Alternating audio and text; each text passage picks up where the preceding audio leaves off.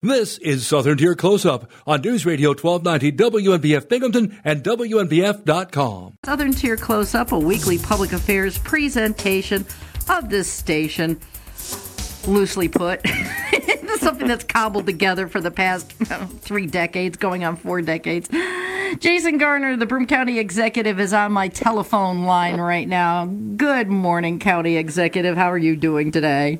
Good morning, Kathy. I'm doing wonderful, and I hope you're doing as well as I'm doing. You know, you sound a lot more relaxed than you did about a year ago.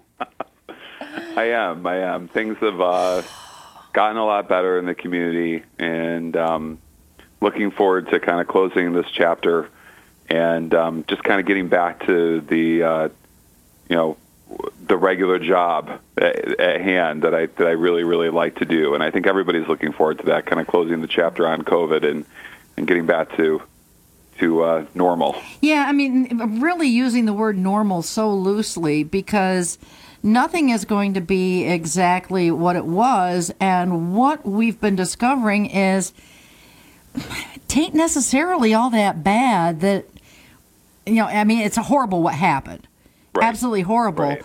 But it's interesting how a lot of things have gotten a very large kick in the derriere to move in a very different direction and to evolve where no one expected or could ever foreseen how I mean it's amazing how adaptive human beings are and how things that get thrown at us we can deal with. It is. I mean, it was a it was probably one of the more difficult periods that I've ever lived through in my life, but it was pretty amazing to see how the community came together, right? And that's what typically happens in in these uh, you know when when we're faced with adversity, especially in this community, whether it's floods or you know pandemics, uh, we see it. You know, the best of us kind of rally together and come together, and um, we get through it.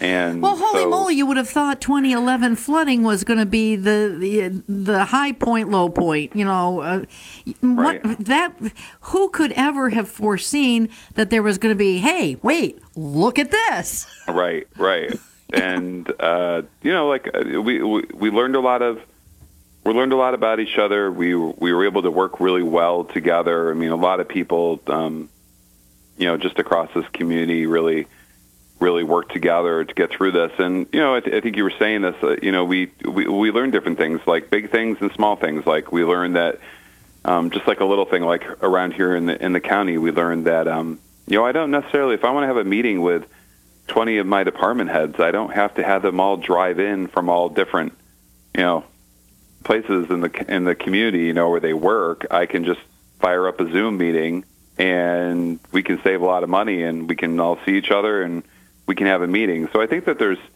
I think there's a some things that we've learned from this pandemic that are going to help government, you know, become more efficient as well. Um, we were able, a lot of us were able to do two jobs, sometimes even three at once. Now, I don't think that's something we're gonna, that's a sustainable thing, but it kind of showed us that, um, you know, we're we're able to, uh, you know, especially with our health employees and emergency services employees, we're able to kind of do um, kind of different things when we're called on to, to do them just because we had to do that during the pandemic. So we learned a lot of stuff about each other, and I think we'll we'll keep we'll uh, we'll uh, have some of those lessons, and we'll be able to make government you know better as we move forward from this. Funny thing that um, I have gotten so maybe it comes with age that I, I like to reminisce an awful lot, even if it's only for you know 14 months back. But uh, uh, I was going by the Forum Theater about, oh, I don't know, several weeks ago anyway. Mm-hmm. It, well, it would have been, I, I have to say, it would have been in May, you know, in early May. And as I'm going by the dark marquee of the Forum Theater at the god awful time I come into work, um, it, it, I had a flashback to one county executive standing under said marquee and saying, about how so much had been taken away from the class of 2020 and that the students' uh, images right. and their sports and all that thing, just to try to give them something. And a year later, um, somebody I'm related to, my husband, uh, is playing the Union Endicott prom. You know, Yep. and, and we we didn't not think we didn't know what to think, but I really don't think anybody thought even just a year later that we would have been back to even though it wasn't the same sort of animal proms had been for decades and decades that there would Right. even be a prom in 2021.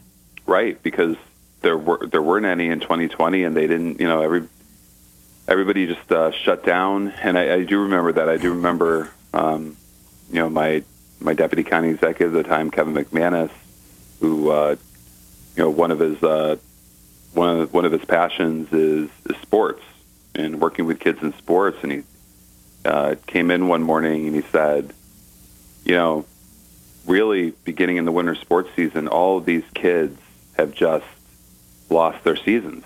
You know, uh, the the pandemic. Lost their finale. Yeah, like the sectionals in the states. I think the states uh, abruptly came to an end for all the winter sports, and of course, there were no spring sports. And you know, those are really important to kids. And you know, we think about all the ways this pandemic affects us, and has affected us in many ways. You just you think about kids, whether they're sports or whether they're in band or chorus or you know other you know performing arts, and you think you know the springtime is the time when you're you know you're kind of at the end of the school. You've got all these great memories. You're kind of finishing your last.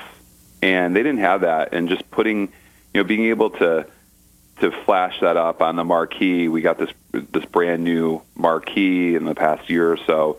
Um, we use that to you know recognize uh, kids who are graduating. We recognize kids who are who didn't have that last sports season or had that last chorus or or band season, and it was pretty cool to see all the parents come down with the kids and just be able to take pictures and and have that. It wasn't anywhere near having their season, but we were able to salvage something, and maybe that's like a good metaphor for for the past year. You know, like we we had to make the best of it in a really difficult time. Yeah, it must feel, I mean, in the position that you're in, uh, with everybody looking to you, you never ask for this, but it must feel now like finally someone has grabbed that playground turntable quote unquote merry-go-round thing that was spinning wildly and finally grabbed it and stopped it so that you can actually get your bearings because for a while there when it started oh we're going to be locked down for a week or two. Oh, and then mm-hmm. it ended up going on and on and more restrictions and this and that and the the numbers going up. And just just seeing you on the daily uh, news briefings and then the weekly news briefings, even as the death toll and the death toll does continue to rise, but not at the rate it was. But Yeah. just the, the the look on your face when you had to deliver these numbers, and it, there's just. I think it would have been you. You can't be a person to not have seen that. Um, you know, I know these people with their political ilks, and they'll they'll not like you for just because Right. you're a Democrat. But I mean, you just had to see the the personal impact of being of having to do this on a daily basis, weekly basis, as this thing continued to progress. I mean, it it it must be at least a chance to catch a breath now, even though we're still dealing with stuff, but at least having a chance to breathe. It was I it was definitely the most difficult thing I've ever had to do, especially you know talking about the the deaths that we had in the community. But what I will say, what what really helped out was, I mean, first of all, a lot of people helped out, right? Like my family helped out, and my coworkers helped out. But I think what was really also very very helpful was we had a really great working relationship with um, members of uh, different political parties ac- across the the county. Um, you know, the the legislature, uh, Chairman Reynolds. Um, we had to do a lot of different things, and we had to do them quickly. And typically, those things in, in government don't don't happen quickly. You really have to explain them. And uh, we we were able to just have this relationship, you know, that that had been um, you know growing over the past few years, but really in the in the past year had this relationship where we trusted each other and we said, look, we're in a pandemic, and um, and we all agreed like there's no there's no politics in this. And to their credit, I mean, um, I, I'm sure there were you know you look back on on this and I'm I'm sure there are things that I could have done differently, or mm. um, certain things that I could have, uh, you know, maybe like filled in um, people more, um, trying to explain what I was doing or whatever. But to to the the credit of the legislature and other elected officials across the community, there was never any criticism of, you know, no, no politics were played, and I think that that that was really helpful in terms of us being able to develop a response to the pandemic and inform people. Because if there was if there was the kind of shenanigans that go on in Washington D.C. and Broome County during this time, we right. would have had a you know we would have had a really awful awful problem here because part of the pandemic was really just trying to get the information that we had, share it with the public, and say this is what we're seeing right now and you know, we might see something differently in the next couple of weeks, but you please trust us that what we're seeing right now is what right. we're what we're seeing, and, let, and this is why we're taking the appropriate action. Well, that's that what we're getting we're some 2020 hindsight now, where people are going, "Oh, now they're telling us this, and now they're telling." It's like, don't you people remember what happened to Europe? This thing is evolving. This is something that we never saw before. I mean, I, I know when it happened, there were a few raised eyebrows. I was surprised there wasn't more questions uh, but people pretty much supported your rather interesting directive to stop buses from yep. coming in. I mean that. I mean, I kind of went, hmm, you know. We shut down the bus station. Yeah, because, and who'd have ever know, thought that a, that a Broome County executive would say, no, no, no, no, no, no, the buses aren't coming in.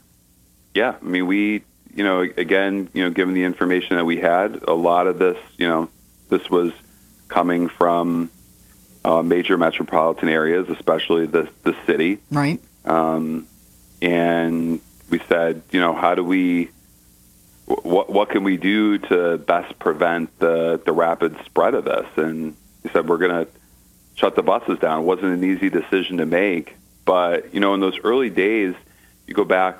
I remember when we started to get our first shortages, and you know, the toilet paper was one thing. I think everybody remembers that. But I remember when, you know, there was some other shortages starting to happen. Dog you know, food. I remember walking into. Remember, I remember one like there was one weekend I just couldn't find any toilet paper anywhere. I'm like, all right, I'm out of the emergency. I'm out. I got out of the the EOC for a couple hours, and I told my wife I'm gonna. She's like, we're low on toilet paper. I'm like, I'm gonna go find. it. couldn't find it anywhere, and I remember going into the stores, and all the cleaning section of the store. I couldn't believe it. You know, the paper towels, the the uh, the cleaning solutions were just wiped out. And then I'm I just just in those early days thinking, what is going to happen if food starts to get wiped out? Like we, what what do we do for that? I remember talking to my emergency services director. I'm like, we got a plan for this. Like if there's shortages of you know many other critical things out there. And he's like, yeah, we got a plan for everything. We just, you know, we we never done this before though, so wow. it's an it'll be a new thing. So um, it, it was. Uh, yeah, just looking back on it, it it's it it has been a long year, and especially during those first few few months where it was scary because people just didn't really, you know, we never had gone through this before, right. and a lot of people were very very scared. Let's totally switch gears now. Let's look forward. Um, yes. Uh, one thing that I was talking to to a few people about government officials, and they say, well, now that there is, and, and you and I've discussed this, now that there has been the the recovery acts and things like that. There is money starting to flow for governments for, for projects and to recover and to help businesses and you know the infrastructure issues and stuff and you just recently announced that uh, the road schedule for this construction season, and it's a doozy. It is. So the the state. So we do about you know we we have about 30, 300 miles of roads in Broome County, county roads. There's certainly also town and village and state roads and those things, but we have about 300 miles of county roads. We typically do about 30 uh, miles of road a year. We do about uh, 10% of our roads and we we got a large, like very substantial increase in funding from the state to do more roads. So we're going to be able to actually double the amount of roads that we're doing. So you know, it's really exciting. You know, certainly the thing that we hear about probably the most from people is you know, especially right after the winter. you know, when is when's my road going to get fixed? When Right, the pothole's right. going to get filled? All that kind of stuff. So, yeah, we have a very aggressive schedule. It's going to, you know, we already started doing it. I think we're on our fifth project. We're also doing some bridges as well, and that's going to go all the way until September. So it's a really busy construction season. And as you alluded to, there there is a lot of federal funding that has come down, not just in the Broome County, but in other towns and villages. And we we certainly haven't made decisions on what we're going to do with this rescue plan money yet, but we're in a pretty good financial situation, and it's going to give us an opportunity to invest in infrastructure. So you know you're going to see that happen. Probably a record investment in, in infrastructure over the next couple years as a result of, of getting these funds. that money coming in has got to be such a relief because there was so much concern a year ago about what big of, of a financial hole we were were going to be Yeah. in as a result of paying for PPE and uh, nursing staff and trying to keep the da- daycare going for essential workers and all that kind of stuff. we it was just we amazing. uh and that was the other stuff that was i'm like i just it was uh it, it was a lot to handle because there was a pandemic response and then there was well how do i pay for this when you know we got to do testing. We got to pay for it. We got to yeah get the i tests mean in. when you don't have money i mean when the when businesses shut down you you don't collect sales tax revenues so our sales tax revenues that first terrible month in april were down 50% and at one point we were projecting our revenues being off $50 million and i'm like okay we have to do all this extra stuff